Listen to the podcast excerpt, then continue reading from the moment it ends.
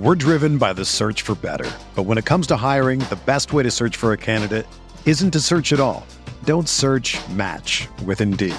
Indeed is your matching and hiring platform with over 350 million global monthly visitors, according to Indeed data, and a matching engine that helps you find quality candidates fast. Ditch the busy work. Use Indeed for scheduling, screening, and messaging so you can connect with candidates faster.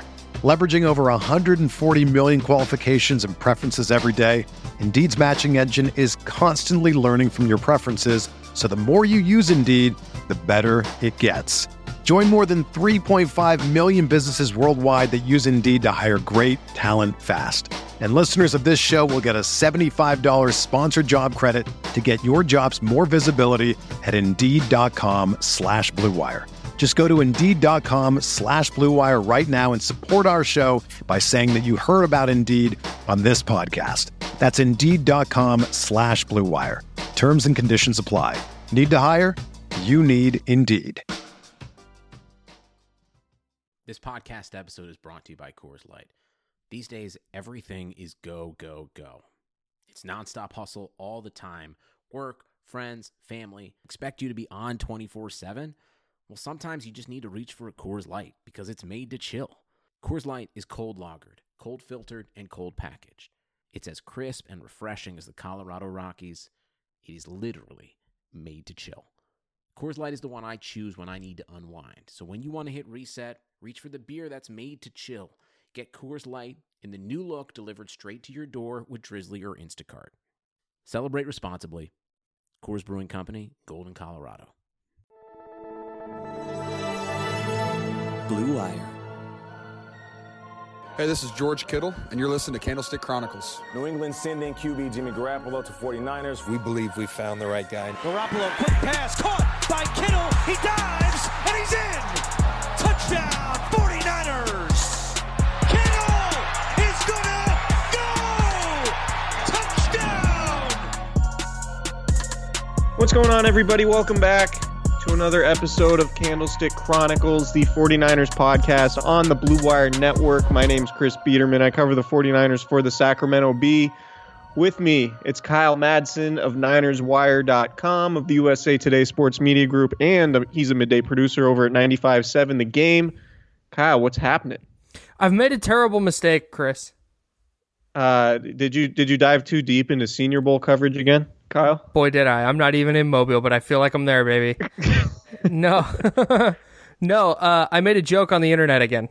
Oh, you did. And it this went is poor, a recurring theme it, with it went it went poorly for your boy. At some point I'm going to learn. But uh, today was not that day. The 49ers posted a tweet that they wouldn't have any players attending the Pro Bowl this year. And so my boss sends it to me and says, Hey, and I saw that and I was like, Oh, I'm doing a post about that. That's hilarious. And he then sent me the, the 49ers tweet and he said, You're going to do a smart ass post about this, right? And I was like, Absolutely. It's already in the works. And so I sat down and, and I wrote what I thought was a was a funny post just about how uh, the 49ers are being robbed of the Pro Bowl experience to just play in the Super Bowl. I thought it was funny. And it says right at the top in italics, it says, editor's note, this is not to be taken seriously. Thinking that, like, s- most people would at least click to figure out what the heck was going on. You don't even have to scroll. It says right there, just kidding. But uh, it didn't work out that way. I've been called a lot of mean names. Um, and there's uh, just more evidence that uh, I could launch into a whole thing about media consumption, but I'm not going to. Uh, just uh, click click a story and stop reading headlines because the story generally provides the proper context for said headline. Yeah. And, don't make uh, jokes on the internet. Yeah, don't make jokes on the internet or Twitter, especially if they're nuanced and it's like not blatantly clear there's a joke, or if you don't type "this is a joke" uh, immediately underneath it. But um, we have we have quite a bit of stuff to talk about because I don't know if you saw over the weekend, Kyle, but the 49ers beat the Packers. They beat the brakes off the Packers really They in the NFC it- Championship game. I'm gonna use. I, I'm getting like deeper into like football analytics and stuff. Uh huh. Um, so I'm going to use one of my fancy new analytics terms. They kicked the shit out of the Packers. Yeah, so the 49ers are playing in the Super Bowl in two weeks in Miami. They're going to play the Kansas City Chiefs. It's really, I mean, uh, if you're a 49ers fan, just being in the Super Bowl is exciting enough. But Unbelievable. if you're just a football fan in general, it's it's an awesome matchup, right? Because you can make the case that the 49ers have the best defense in the league throughout the entire season and that this is a generational offense that Andy Reid has put together in Kansas City with with Patrick Mahomes. Um, but before we dive into that matchup too much, and and we'll do that. There, there. This is one of four podcasts that's going to come out before the Super Bowl, so we will have plenty of time to discuss all of that stuff. I will be flying to Miami on Sunday, uh, so we will we will be on the ground uh, and uh, and have reports from the scene. but um, last night at at Levi's Stadium, we're recording this on a Monday. It was really just a, a pretty remarkable a remarkable scene considering you know the it, it, it was almost like a coronation of uh, or a culmination whatever whatever word you want to use to this like massive reconstruction project of the franchise that the 49ers have been going through really since everything came crumbling down with Jim Harbaugh. And uh, and we can go back and I'm sure we'll do that here and um, look at the season and and all the different sort of benchmarks that we thought, you know, okay, the 49ers cleared this hurdle and and now they're sort of gaining confidence and um, they won this game in this way and and now they're really probably should consider themselves division winners and now holy shit they're they're in the running for the one seed. Um, I, I wrote a thing that's that's going to come out on the Sacramento Bee uh, on Tuesday about just all, these different moments. Not all, not too many. Uh, five different moments, and we can talk about them here too. But that sort of defined the season and helped shape the way things went. But Kyle, when when you watched last night's game and and how it went and the result, knowing that it got the 49ers to the Super Bowl, what was your what was your initial takeaway? I was, as far as the 49ers going to the Super Bowl, it was a weird thing because I never thought going into this year that that's the position they would be in. Like, there were so many good teams in the NFC that I thought even if the 49ers were really good, which we acknowledged before the year, like, there's a path to them going like 12 and 4 if a lot of things go right. And then they go 13 and 3 and by the time they got to the NFC title game, and by the time that game was ending, it just felt inevitable. It felt going into the game that they were going to win it and win it by a lot. And then that's exactly how the game played out. So it never really sank in the way that it did when they beat the Falcons in 2013 because there was a lot more doubt in that game, especially when they went down 17 nothing and then the Falcons had the ball uh, with the fourth down in the red zone near the end of the game, and the Niners defense had to get a stop. But this one felt more inevitable, and it just hasn't quite sunk in yet because I, I, I don't think it's really a surprise now. The 49ers are the best team in the NFC. They deserve to be in the Super Bowl, and that's what it is. I think the big takeaway from me for this game, though, is that the 49ers two playoff games probably couldn't have gone a lot better. And we'll get into the Jimmy Garoppolo throwing 27 passes across two games and whether that's good or bad. But I think on the surface, that's really good for the 49ers because they have simply dominated and played the brand of football that they were built to play. And they executed it to perfection with a pair of really dominant playoff wins. They haven't had to open up a ton of their playbook. They haven't had to uh, play guys a ton of high stress, high leverage snaps. They've just kind of cruised to a couple of wins and going into the Super Bowl, regardless of the opponent. Uh, you have to feel really good about that if you're the 49ers, that uh, they look like they're playing their best football at the right time. Yeah, and I, I think obviously when you look at that game, you really have to start with Raheem Mostert, right? Like yeah. r- rushing for 220 yards on 29 carries, four touchdowns. He had 160 yards and three touchdowns before halftime. It just it, it, was just a completely unexpected performance from that standpoint. I mean, you and I talked about the game overall last week, and, and my prediction, I think, was something like 33 17, because I just didn't see any way that the Packers were going to come in here against the best pass defense statistically since 2009, and Aaron Rodgers giving no indication that he was going to come in and, and have that type of game. Um, I just didn't see any way for the Packers to win. I, I, didn't think they had a coaching advantage. I didn't think they had a talent advantage. You could make the case that they had the advantage at quarterback, but I think the Niners defense negated that pretty significantly. And now you you look at that Vikings game and you say, okay, they're running the ball, they're playing defense at the way we saw them play in the first half of the year. Now that they got Dee Ford and Jaquiski Tartt and Kwon Alexander back. Um, but the unexpected thing was Raheem Mostert having one of the best rushing performances any any of us have ever seen in the postseason. Raheem Mostert's 220 yards was the second most in postseason history since Eric Dickerson had 248 in the wild card round in 1986, which is crazy, right? That's like wild.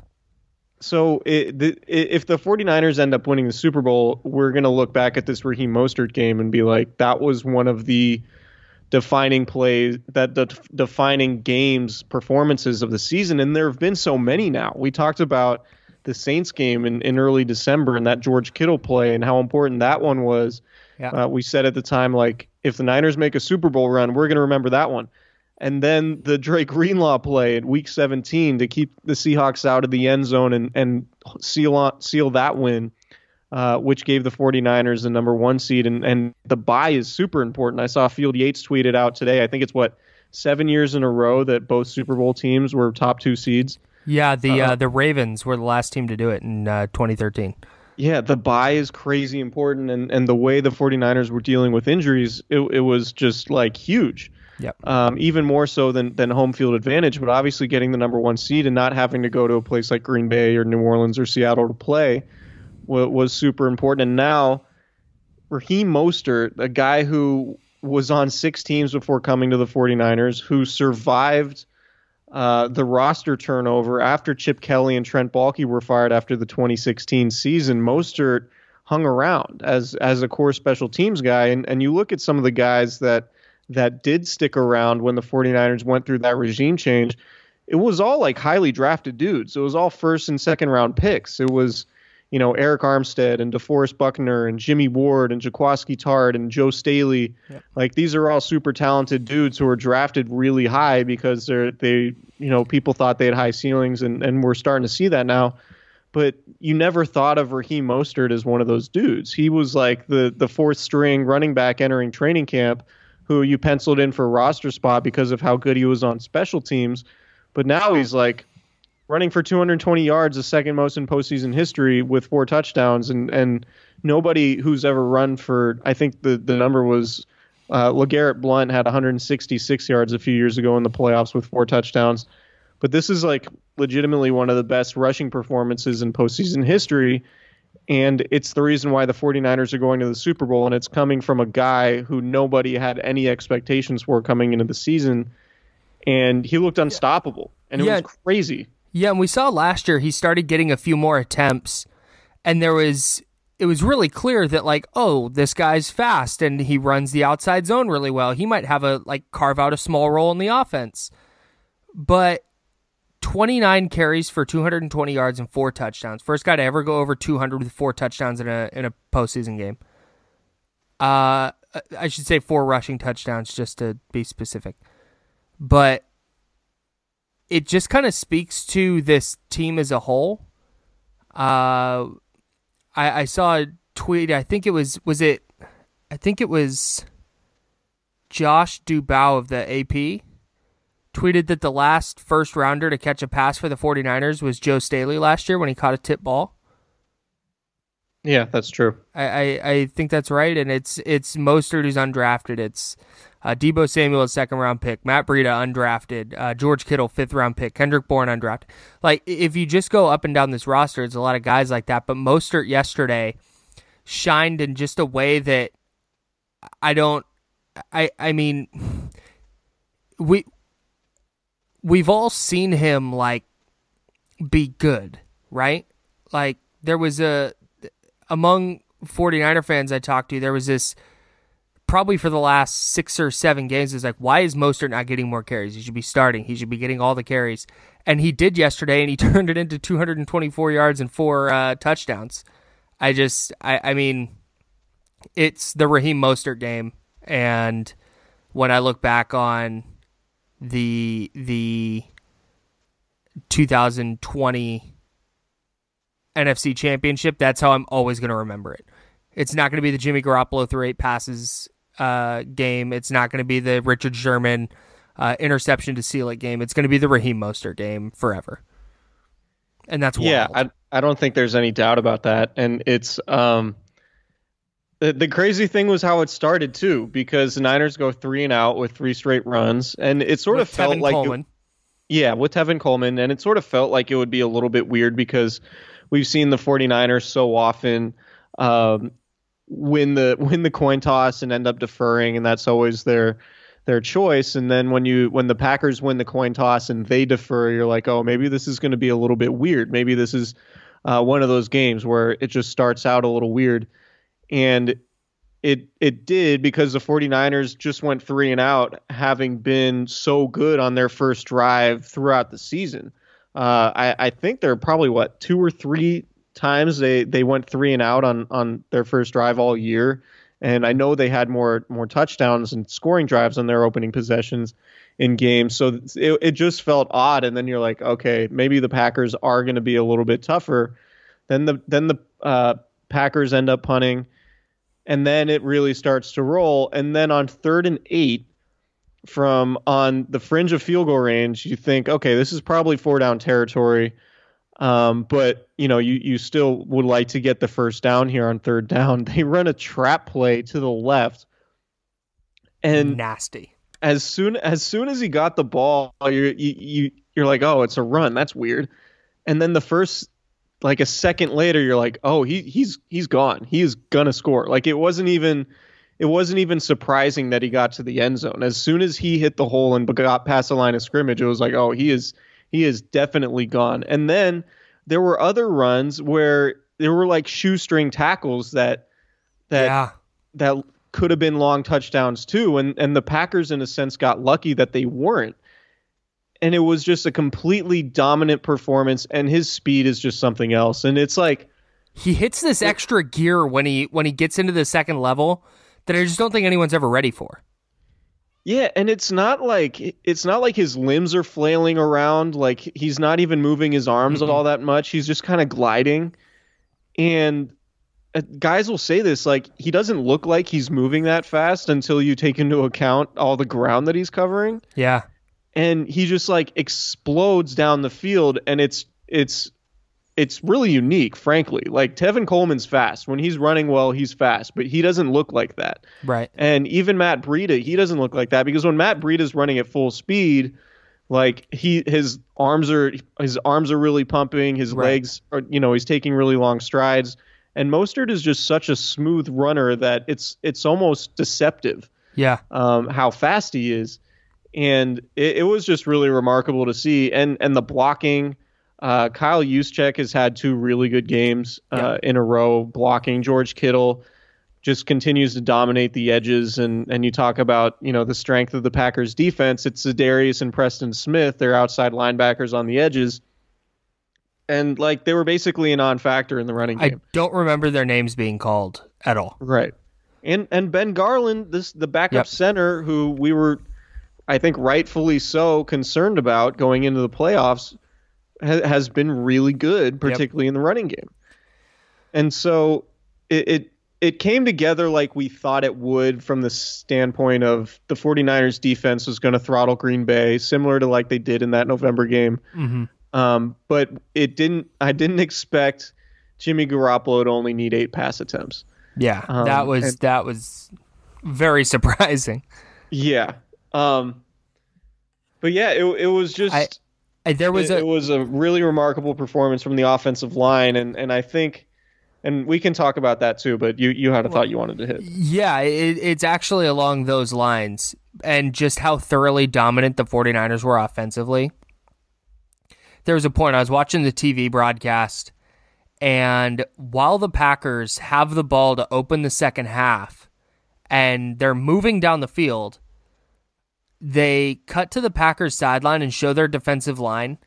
And this is coming out of halftime, and their defensive line looked like they just ran a marathon.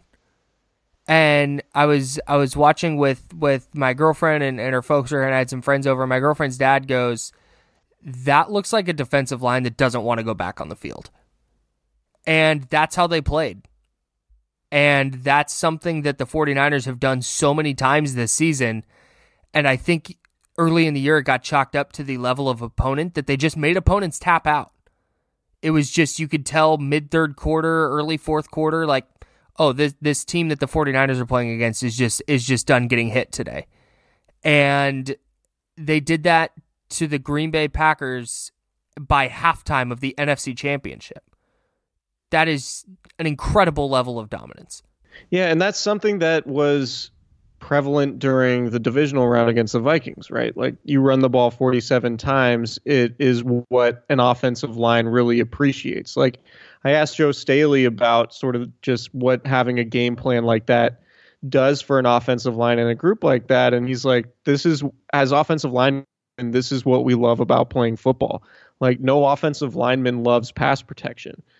And that to me was really interesting and it made me think about the debate that goes on, you know, on Twitter a lot and, and on the internet with just like, you know, analytics, football analytics, Twitter favors the passing game, obviously, and and the case can be made, and it's obviously the right case, particularly from a statistical standpoint, that passing the ball is more efficient than running the ball, and you need to have an efficient passing game to to be effective and win in the league the way it's currently constructed with the rules and everything like that. But when you run the ball, like it, it's it's kind of like the human element. Like Joe Staley loves running the ball, does not really enjoy pass protection. Uh, the 49ers sort of playing into the fact that we have a good offensive line, we want to play really physically, and we want to demoralize defenses by just pushing them around for three and a half hours. That's a really effective way to win. And and you know, Kyle Shanahan is he said it today, like the reason why he does that, it's not, you know, he, he was asked about uh, going up 28-3 and, and not being able to close that Super Bowl out two years ago as or three years ago as the Falcons uh, offensive coordinator against the Patriots. Um, his point talking about the running game is, like the defense allows him to do that, right? Like he can be conservative in his play calling. Um, it's not just about you know, wanting to take the defense's soul and, and everything like that and, and having balance. It's just Shanahan has always said, as long as it works, I'm going to keep doing it. And to this point, the Vikings, who had a be- better front seven than than the Packers, just overall, particularly like at linebacker, um, the Niners are able to to run the ball down these teams' throats, and these are good teams, and the, and they're doing it with inside gap schemes.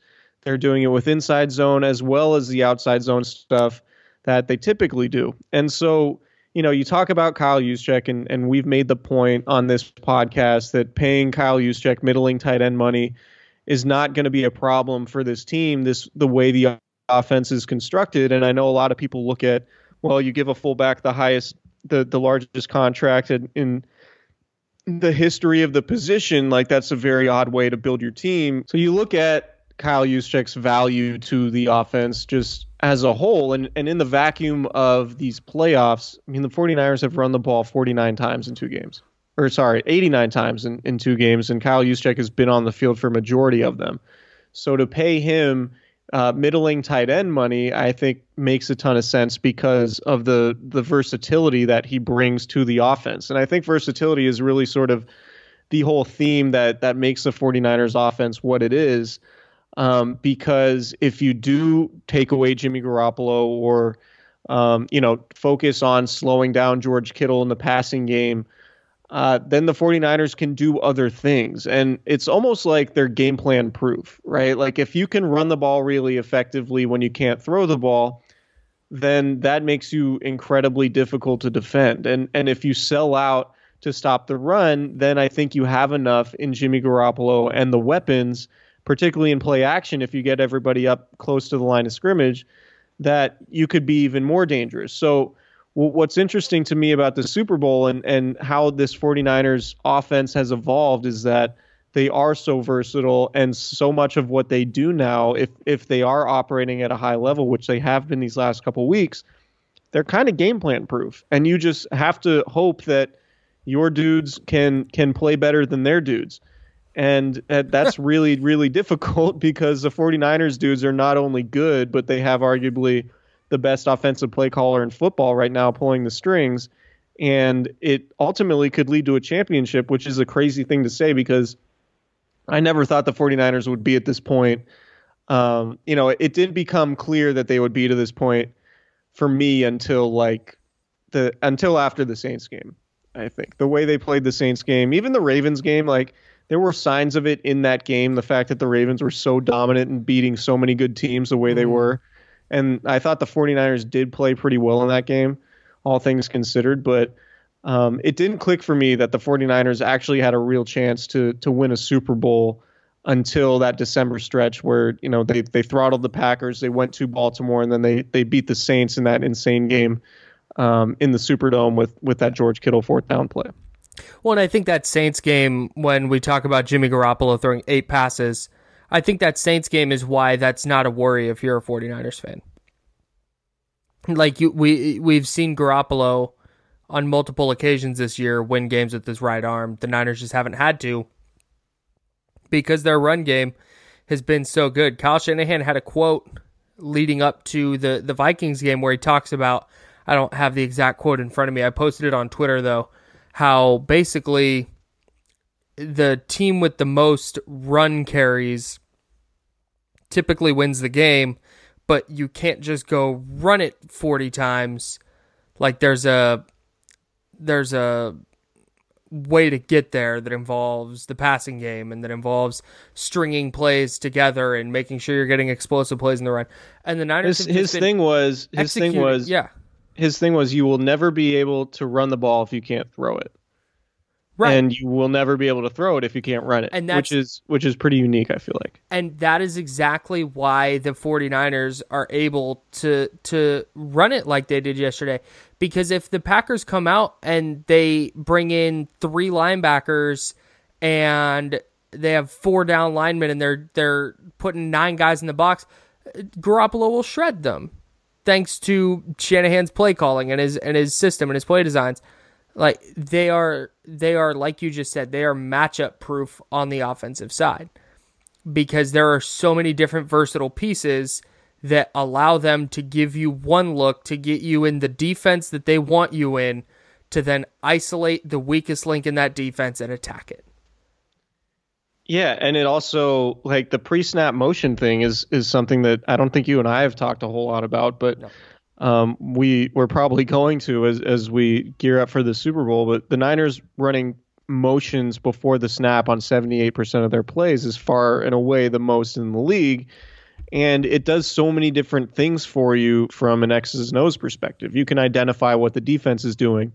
You can uh, move guys around. If guys are in man, you can you can move them around and open up areas of the field to allow someone else to to enter that area of the field where they're wide open. We see it, um, you know, with uh, Kyle Shanahan will set a uh, a running back in motion outside, and then that creates space on the inside for Deebo Samuel to run a slant. Like you have all of these moving parts and all of these pieces that do exactly what Kyle Shanahan wants them to do, and they're becoming really good at them. Right, like right. Deebo Samuel when the season began was just sort of this rotational guy I mean, he he was playing a lot, but he was getting like half the snaps and and splitting time with Dante Pettis and uh, Marquise Goodwin, and obviously Kendrick Bourne was still, you know, obviously in the mix, and so and now Deebo Samuel's like this weapon, like he's he's this featured weapon that you can run reverses to, and and you can get him open in the flat and have him in space one on one against a safety if you scheme him open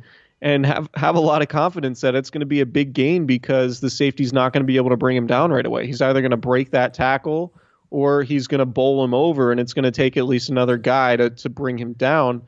Um, and then you have Emmanuel Sanders who has bought into this th- this idea that like he doesn't need the ball that much, and and he's fine with run blocking. Um, and Deebo Samuel's the same way. Deebo Samuel's like a running back in the sense that like he has no problem with just dominating the guy across from him, whether the 49ers are airing it out 40 times or whether they're running it 50 times. Like, and, and it's just this buy-in that that everybody has that I think makes this team really unique. And and um, it's not a tangible thing, but like being around all these guys, and you you you can feel the genuine uh, love that they have for one another, and they they pull for each other. And and Raheem Mostert, like everybody in the locker room is like over the moon for Raheem Mostert. Yeah, because because they all see. Um, you know, everybody talks about his work ethic and, and where he came from, and there are a million stories about Raheem Mostert coming out of last night's game, including one on the Sacramento Bee, which I can't recommend enough. Um, but it, it just everybody's buying in. So whether they're running a lot or passing a lot, it's like everybody loves the fact that the offensive line is moving guys around and, and they're all feeding off that right now. Yeah. And and playing that way offensively is is definitely helping out the defense because it's keeping them fresh. It's it's allowing the the pass rushers to pin their ears back and do what they do best and get after the quarterback. Um, I mean the 49ers are just really on a roll right now and uh, and you know the Chiefs the Chiefs are a a incredibly tough team, and they do a ton of different things offensively that you have to worry about. And they have the best quarterback in the league right now, um, and just a ridiculous stable of receivers who can all fly. Uh, but you know, if if you look at the the 49ers' chances and and their underdogs, but underdogs straight up uh, in the last 10 Super Bowls I looked today are seven and three. Wow um, to win. By the way, so they're underdogs by a point and a half, though. That's yeah, so they're not really underdogs. It's not. Yeah, it, it's it's basically even, and and how how the money gets distributed from from bets are gonna is, that's gonna determine the line ultimately. But point being, like I think the Niners, I think the Chiefs have the best player on the field in Mahomes, but I think the Niners have clearly have a better roster and far more balance. Yeah, and uh, we see teams win Super Bowls with that kind of formula. Yeah, and and just with what the Niners can offer in the Super Bowl, and we're gonna d- do deep dives on this multiple times, I think, but like just to the 49ers balance, if they came out in the Super Bowl and started it with five consecutive passes, that wouldn't surprise me whatsoever. And that speaks to uh, just all the different pieces the Niners have that do certain things well. And like I said earlier, I just feel like they're peaking on that side of the ball at the right time. And they're not going to hold the Chiefs to 10 points. that's no. my that's my bold take. Um, no. even if even if the defense plays uh, their A plus game, like Kansas City just they're they're going to score some points. But this Niners offense, regardless of the fact they've thrown 27 passes in two games, this Niners offense has all the pieces to keep up. And so so I I've seen the take that it's bad they they haven't thrown a lot.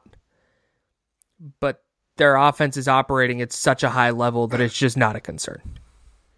Yeah, I, I would agree with you. And and we mentioned the New Orleans game, like Jimmy Garoppolo throwing for 349 yards, four touchdowns, outdueling Drew Drew Brees. Um, you know, the the two Arizona games where he combined for eight touchdowns. Uh, like we Jimmy Garoppolo can do it. Like he can do that when when the 49ers need him to, and he did, and he did it in Seattle too, and that was a different kind of game. Um, he wasn't asked to throw a whole lot in that one either, but still throwing for 285 yards on just 22 attempts um, is is really all you all you need. And I think going into the game, and and I haven't watched a ton of Kansas City yet, but I will dive into them a little bit. Um, I, I think it's one of those things where it's like if the Niners can score 35 points I think they can win because I think the defense is good enough to to hold KC to fewer than 35. And I know 35 is is like a lot of points, but the 49ers have gotten there. Like they they've scored uh, they were what the second highest scoring team in the league. Yeah, the 49ers averaged 30.2 points per game.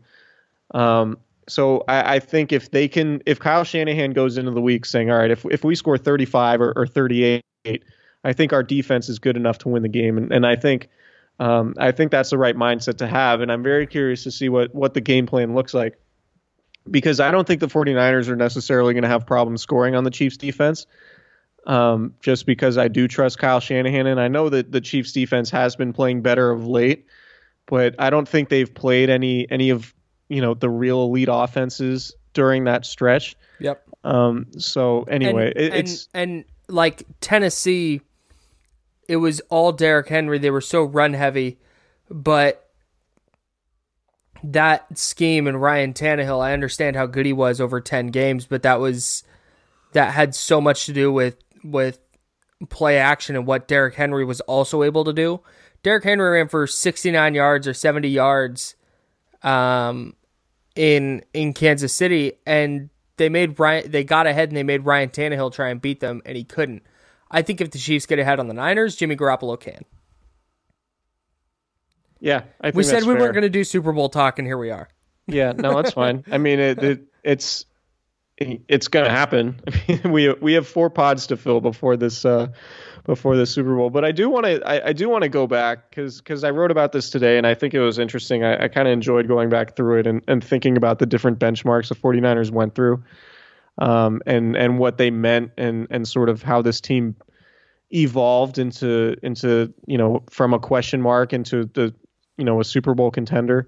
Like they won their first two games of the year in Tampa and Cincinnati um, after not winning a game in the Eastern time zone since 2014, and they didn't win a single road game all year, right? So the first two weeks of the year, as underdogs, the 49ers are one point underdogs in both games against Tampa Bay and Cincinnati, which is wild because Cincinnati ended up with the number one pick and were, was the worst team in football this year. Um, so the 49ers can check winning on the road they can check that off their first two weeks, right? Yep. Um, then they go to the Rams, the, the defending NFC champs, who were favored in that game as well. I think they were three point favorites. Completely throttled Jared Goff uh, and the team that went to the Super Bowl last year, twenty to seven. And I think it was at that point they're like, all right, maybe the Niners can actually mess around and win this division. Where we weren't thinking, you know, Super Bowl uh, contention quite yet. Jimmy Garoppolo had yet to really uh, prove that he could win a game with his arm at, at this point. There were questions um, about that, and and he hadn't really answered them. Maybe aside from that Cincinnati game, where we came to learn eventually that Cincinnati was just awful. So then you fast forward, you lose to Seattle at home on Monday night. You don't have George Kittle in that game. Um, I think hindsight is that that was sort of the weird fluky game of the year, where they turn the ball over three times, leading to 21 points. They don't have Kittle. Uh, they lose in overtime because their backup kicker replacing Robbie Gould is out for the year. And then comes the three game stretch. They come back against Arizona after being down, what, 16 nothing or whatever it was? 16 nothing. That screen pass to Richie James is low key mm-hmm. one of the plays of the year. Yeah. Well, they come back, win that game uh, with Jeff Wilson Jr. scoring that late touchdown.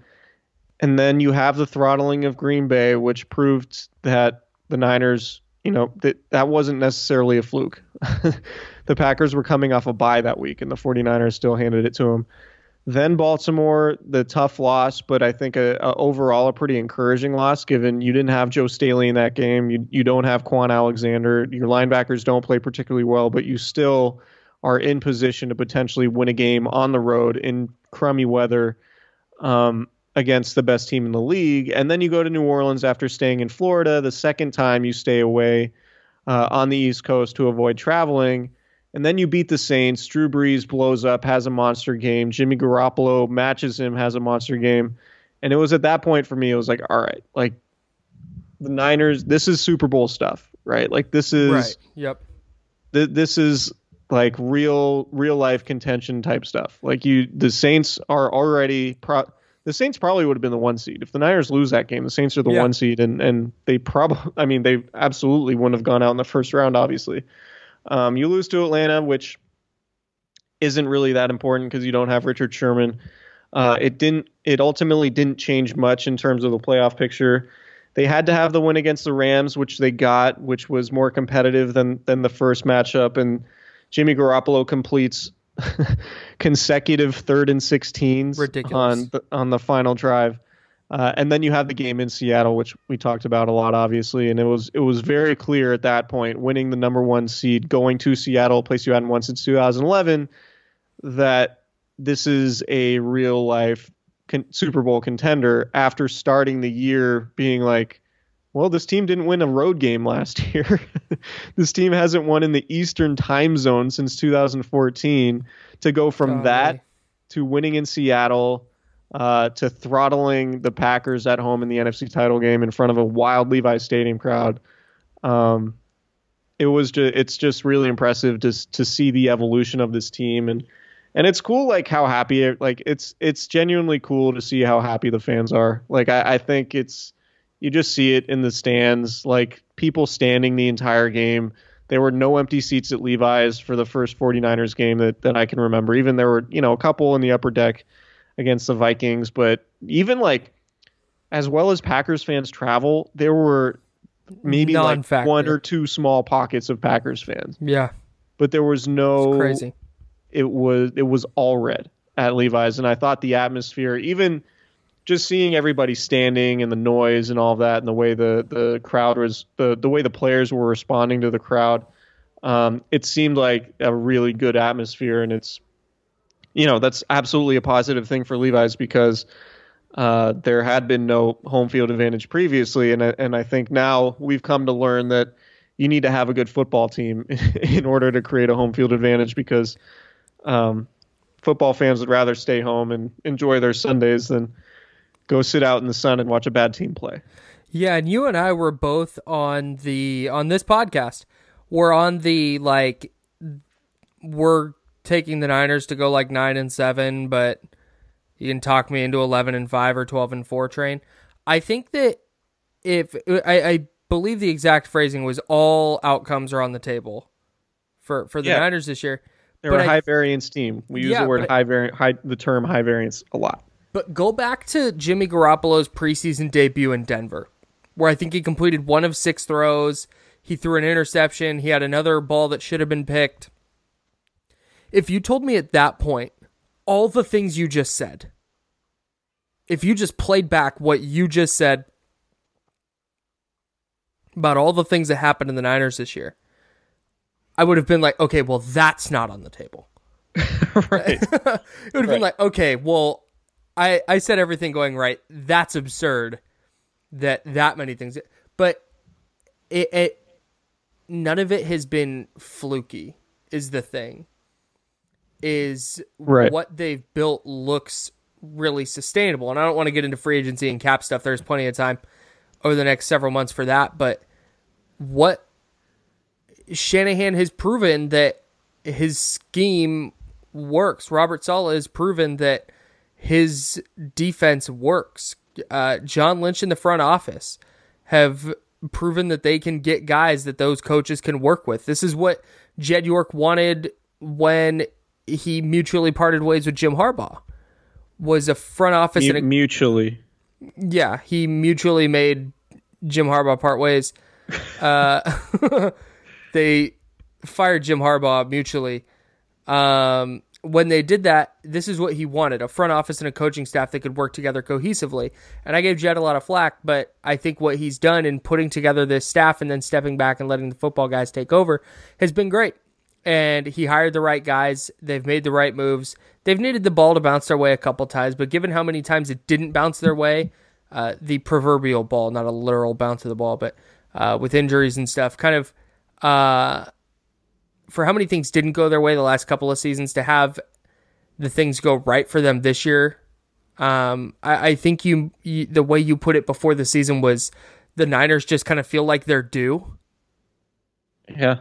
and that is really what the season has has come up like. Like even when things go wrong, like Joe Staley breaking his leg in the second game of the season. Uh, you were saying this on Twitter, your stream of consciousness uh, uh, tweets that I thought were very good. Uh, if you ever want to blog for Niners Wire, hit me up. Uh, no, uh, you you you said it like the Niners lost their left tackle, and then two weeks later lost their starting right tackle for several weeks and didn't miss a beat offensively. That is insane. With a rookie sixth round pick starting at left tackle and a like journeyman former college tight end that they picked off the Alliance of American Football scrap heap at right tackle, and it worked. And they didn't have Kyle Juszczyk during And a Kyle lot of that too. Juszczyk was out. They had they plugged in Ross Dwelley, this former undrafted guy from the University of San Diego, where they don't even give out scholarships, and they plug him in at fullback. And he's not even like a blocking tight end. Like Ross Dwelley is a receiving tight end who had to learn how to how to block as a fullback. It's just they it- it's things going right, but it's not by luck. They've made their luck by picking the right guys, coaching them up, and putting them in positions to succeed on both sides of the ball. And that has been remarkable to watch after watching whatever that was through 2015 and 2016 uh, prior to when they started rebuilding this roster. And now that it is a mostly rebuilt roster in the vision that Shanahan and Lynch had, it's it's been really really remarkable. Um, can I push back on one thing that they did get Nope. super luck super lucky on? Oh yes, because I know what you're going to say, and it's a great point. So go for it. You may you may Yeah. push back on this. It takes some luck sometimes. Um, Jimmy Garoppolo gets hurt week three. They go four and twelve. They get the number two pick in the draft, uh, and Nick Bosa just happens to be sitting there and available because the Cardinals pick Kyler Murray. Like One Nick year Bosa- after picking Josh Rosen, Right. Sorry, Nick. Bosa has had significant stretches this year where he's been the best player on the field and like the best player on arguably the best defense in the NFL. And it's like he's invaluable to them right now. Like I, I don't know where the 49ers would be with Nick Bo- without Nick Bosa um, because of the way he's changed the defense. And and Dee Ford is is a very good player and it's an entirely different pass rush with Dee Ford. But the reason why it's a different pass rush is because his Dee Ford's presence out there elevates Nick Bosa because the 49ers can dictate matchups and they can do all these two man games and they can be creative and put Ford inside on guards on third down and, and move Bosa around. Um, it's just impossible to to see the 49ers have this level of su- success without Nick Bosa right now. And so you get super lucky on from that standpoint in that you lose Garoppolo and ultimately you get to your, your best defensive player. And in addition, like all these questions we had about Nick Bosa's durability, he's played in every single game. all of them. Every single one. He hasn't missed a single game this year after playing just two and a half in his last college year at Ohio State and dealing with a hamstring injury in OTAs and then a high ankle sprain early in training camp. He doesn't play in the preseason. And then he comes out and he's just, I mean, for he's crazy durable, or at least durable Yeah. enough to play in every single game. Um, Jimmy Ward's been really good. Wrote about him last week. Uh, the the uh, you know we're we're developing condos pretty rapidly on Jimmy Ward Island. Um, the beachfront houses. Welcome everybody. are- by the way, hello. yeah, the the beachfront houses are are mostly bought and paid for at this point, but we are uh, we are selling condos around the uh, the 16th uh, hole on the golf course. So check those out at Jimmy Ward Island. You're gonna love it here. Uh-huh. Everybody on the street recycles. Um, but yeah, I mean, it, it's just it like you you need to be smart, obviously, to to to build an NFL team in, into a contender, and you need to have continuity and and cohesion over multiple seasons where you can build a program and, and develop guys, and that's what the 49ers have finally been able to do. And another silver lining in this that is somewhat lucky is that the Browns decided to hire Kevin Stefanski and not Robert Saleh. Yeah. So now you get a fourth season of Robert Saleh as your defensive coordinator, and you get to run the same schemes. Um, but it does look like you're going to lose Joe Woods, who um, who probably would have been the 49ers in-house replacement for Robert Saleh had he taken the job. Um, so and Joe Woods is on a one-year contract anyway, um, and maybe you know maybe he would have bolted elsewhere, but I would have to I, I have to think that Joe Woods would stick around if he didn't have a defensive coordinator job lined up, and it looks like he's going to get that with the Browns and get Oh. reunited with Stefanski, who he was an assistant with with Minnesota uh, for a few years, but that's not a huge story going into the Super Bowl because Joe Woods is still around. Also, to that point, just with Joe Woods and Robert Saleh and this defense, I mentioned all the late draft picks and undrafted guys on offense. Uh, how about Emmanuel Moseley, undrafted out of Tennessee last year, starting in the NFC Championship game and playing really well, playing exceptional football. He's a really good tackler, and he also that interception led to a Raheem Mostert's touchdown. That interception might have low key been in like a game changer because if Green Bay goes down and scores a touchdown here, let's just say they do that, it's twenty to seven going into half, and Green Bay is getting the ball. Right, and, and instead it's twenty-seven nothing. Right. So um, that we, was a huge play. We Sneaky talked about big play. we talked about Raheem Mostert um, and his speed and all that.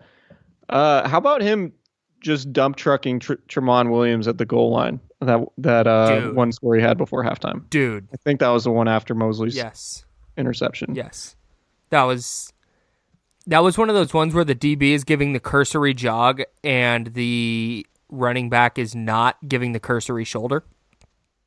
Right.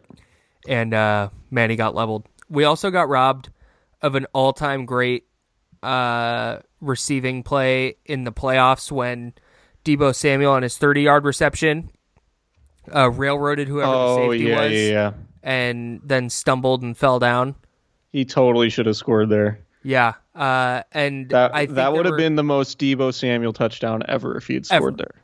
And I think some people might have had Deebo Samuel over 49 and a half receiving yards uh, on a prop, which is a brutal L to take because he had 46 yards on two receptions on the first drive and then nothing the rest of the way. I'm not mad. I'm just saying. Well, he did have a couple runs in the third quarter that were yeah, big. Those aren't receiving yards, so like that doesn't help me or the people with the over 49 and a half receiving yards. Um, do we want to talk about post game at all? Yeah, because there's one very specific thing I need explained from post game. Like uh, we can we can hear the sound and see the sound elsewhere, but you have a photo on Instagram. I'm going to describe it, and then you can say what happened. It's okay. George Kittle taking a selfie with Chris while they hold up Kittle's shirt featuring a shirtless Jimmy Garoppolo. Take it away on how this happened. Okay, so going back, um, going back to during the week, Jimmy Garoppolo has a um, a shirt of George Kittle's face, and he's like, I don't know why George put this in my locker. Like, here, you guys take a picture of it. He didn't say here, take a picture of it, but we asked to take a picture of it because um, you know, we're trying to we're trying to go viral. It's content, on dog. On the old That's social free media. content. Yeah, so anytime, if, like any interaction that you can get, you know, something like that's photographable between Jimmy Garoppolo and George Kittle, it tends to do pretty well on the internet. So take the picture, uh, and Jimmy Jimmy actually did a really good job of of playing it up, like, oh, George stuck this in my locker. Um, turns out that was actually a shirt that Jimmy Garoppolo got made of George, and he made it look like George was playing a trick on him. So George, to get him back, found a photo, or so well, so he says somebody just sent him that shirt, which I'm not buying at all. That um, for sure didn't happen. Keep going. right. So George Kittle, after the game, everybody else is wearing the NFC Championship shirts over their uniforms. They're still in their pads, so it's kind of funny looking. Kittle comes into his press conference, and it's Jimmy Garoppolo from uh, either the Senior Bowl or the com. I, I, have to think it's the Senior Bowl because the Senior Bowl has that really weird weigh-in thing where right. like everybody gets on stage in their underwear and they get measured, and all like the Senior Bowl people uh, tweet out the measurements, which is a completely normal human thing to do. Um, anyway, it's a picture of Jimmy Garoppolo just in briefs or boxer briefs specifically, and so I go up to George. I'm like, George, let me get a a photo of the shirt. Uh, all I want is the shirt. And he's like, no, you like you have to put the shirt on if you're getting a picture of it. And I'm like, I'm absolutely not putting that shirt on, like for multiple reasons, including like hy- hygienic reasons. Like you've just sweated yeah, and played in really a football gross. game, and and uh, got beer poured all over you. The shirt definitely smelled like beer. I'm like, I'm not putting this on. Um, and then ethically, I'm like, yeah, I'm not going to make it look like I'm out here celebrating you guys winning. Like I'm a, you know, I'm a journalist. I'm not. I, I don't have any rooting interests from a team perspective. Come like, on, George, I I'm a journalist. right exactly i can't i can't be biased like but but seriously I, and, and i'm like i i can't he was like uh he was like all right well you take take a selfie then and i'm like no if we're taking a selfie you are taking the selfie and then so george takes my phone uh we hold the shirt up together and then uh and then he takes the picture and Kyle was making fun of my face because I'm making a very like awkward face because I'm like doing the half smile where I'm like I'm happy to be here, but I didn't want to have like this big cheesing smile because I didn't want it to It's- look like I was celebrating celebrating the win. Uh, so it's just extremely awkward, but it it is um, a rare opportunity for for me to uh, to actually prove that I talk to the athletes and I don't just make up everything I write. Well, it's cool from from the perspective of somebody who's not there to to see that like there's real human interactions that happen between reporters and and and players. Because so often we just see press conferences or we see the videos of media scrums. And I think the perception is that that's the only interaction. Like the media scrum happens, and then the player goes, "Anything else? All right, thanks, guys," and then turns back to their locker. The media all walk away, and that's the end of it. But it's not, and I think it's I think it's kind of cool to see that. Um, I know that that you had that one photo.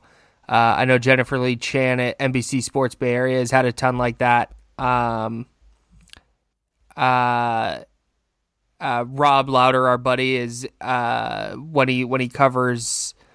Um, I keep wanting to say spring training. That's what's throwing me off right now. Training camp is what it's called. When he covers training camp, uh, no, I know he gets to like he gets to know guys, and he talks about that, and it's just it's cool knowing that like the interactions between the media and players go beyond the I'm asking questions, I'm answering questions.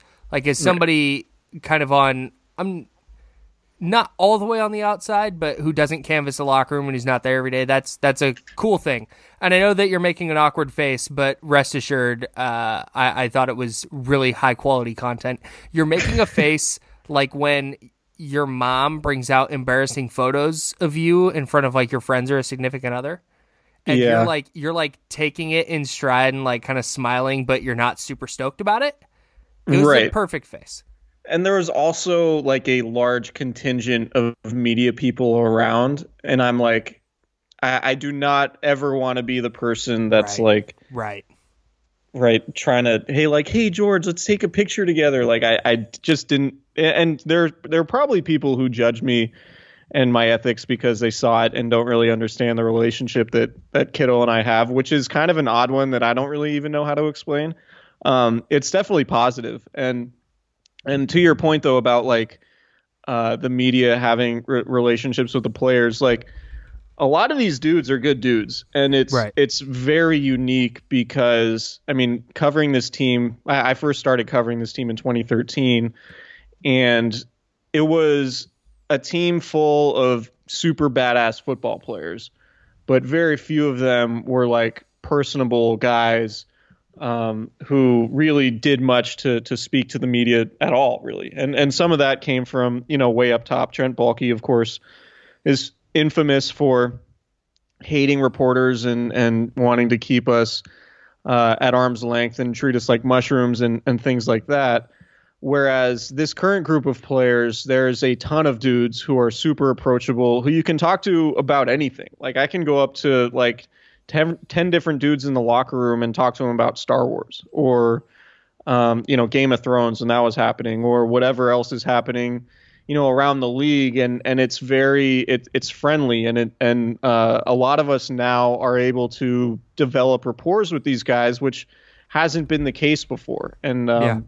And so it's it's it's really positive from that standpoint because I mean it's overall it's just more pleasant to like go in the locker room and know you can shoot the shit with guys and and not have them worried that you're going to use what they say against them. Like we have a there's a good healthy understanding of, of that you know what's on and off the record and and things like that. And and we don't report a lot of the stuff that that we hear or you know the players say necessarily. And um but you know that wasn't always the case. So it's it's uh one of the reasons why i think this team is so likable not only because they like each other and the energy that they have all the time but they're very accessible particularly from you know an NFL standpoint. It's it's really rare and we're able to write in-depth stories that I think fans really like because these guys allow uh, the media to have that type of access. So a lot of personality on this team.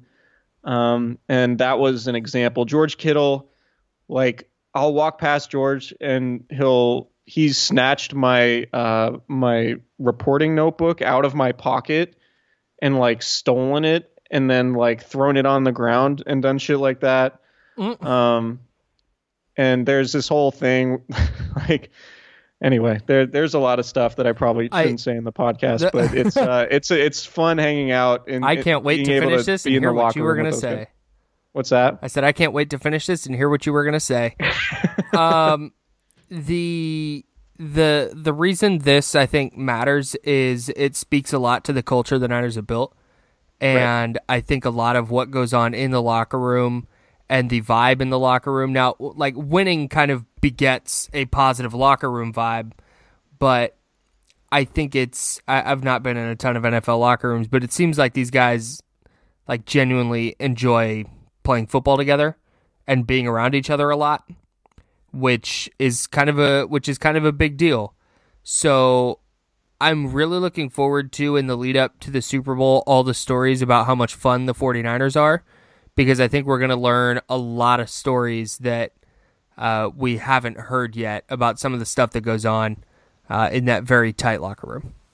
Yeah, I agree, and it starts like you said with with Kyle Shanahan and John Lynch because that's sort of how they are. Um, but yeah, it's fun. I mean, it's it's it's just it's still insane to me that this is this team is going to the Super Bowl. But um, so it's it's where they are. And it seems like i mean for 49ers fans i think the most exciting thing is that it seems like it's sustainable. Um, like this I, I, think kyle shanahan is good enough and they, they've built a strong enough foundation and and a program there that um, even as you know players cycle in and out through free agency and things like that like this could end up being something that's sustainable over the long haul and that's ultimately what jed york wanted to build um, a lot of these guys are young. Uh, I don't. I don't believe Kyle Shanahan or John Lynch to be like a volatile personality to where this thing has a shelf life. I think they both uh, are able to adapt their personalities in a way that that they can make this partnership work for a really long time. Um, so I think that's all positive. And uh, and the 49ers are in the Super Bowl and they get to go against the Chiefs in Miami. Um, Kyle knows every single word to the uh, Will Smith "Welcome to Miami" song. Not every single word. Not all you the know, words. You know, you know enough. I know the words. An offensive amount of the words. Right. It's not really that offensive though. I know like the rap noises. I'm a big like rap noise guy. You know, like before the guys go into their flows, you like make yeah, noises. Yeah, like little ad libs. Yeah. Uh, uh, uh. Like you know, if if you were yeah. if you were to hear the Miami beat. Can y'all feel that? Can y'all feel that? ha ha ha ha. That's that's that's getting jiggy with it. Um, but anyway, I think that's all. I know all the words guys. to that one too. Yeah, Big Willie style, great album, man. um, a lot of good welcome to Miami gifts. Shout out to Twitter for that. Gifts or gifs? Oh, because the game is in Miami. The Super Bowl is in Miami. I get yeah. it now. I've never been to Miami. Oh, I I think it's right up your alley. I've What's not been either, but from what I know from the Will Smith song. Oh, okay. Yeah. everyone true. has hundred thousand dollar cars. Okay. Yeah. Yeah. Like, and the water's so clear you can see to the bottom. Sure. Okay. Yeah, that's right up my alley. Okay. Bienvenido we'll talk- a Miami. We we will talk to you guys later this week. I guess we should point out that the 49ers are going to have a normal practice week. Um, there it's not going to be a bye with with no access or anything. They're going to practice Wednesday, Thursday, Friday. Kyle Shanahan said he's treating it like uh, like they're playing the Chiefs on Sunday, and the point of that is to um, get all, everything important done before you go to Miami so you don't have to uh, scramble and do any real like game plan installation while you're trying to deal with all the media stuff going on. Uh, so they're going to practice this week, which means they're going to be open locker rooms Wednesday, Thursday, and Friday. So there will be content and quotes and uh, maybe some more funny pictures. We'll have to see. Um, but yeah, keep it locked. Appreciate everybody listening. Subscribe, rate, and review wherever you get your podcasts. Uh, check out NinersWire.com and uh, read the Sacramento Bee, sacbee.com slash 49ers directly all, for all your for all your content needs. And follow us on Twitter and Instagram and all that jazz. And we will talk to you guys later in the week.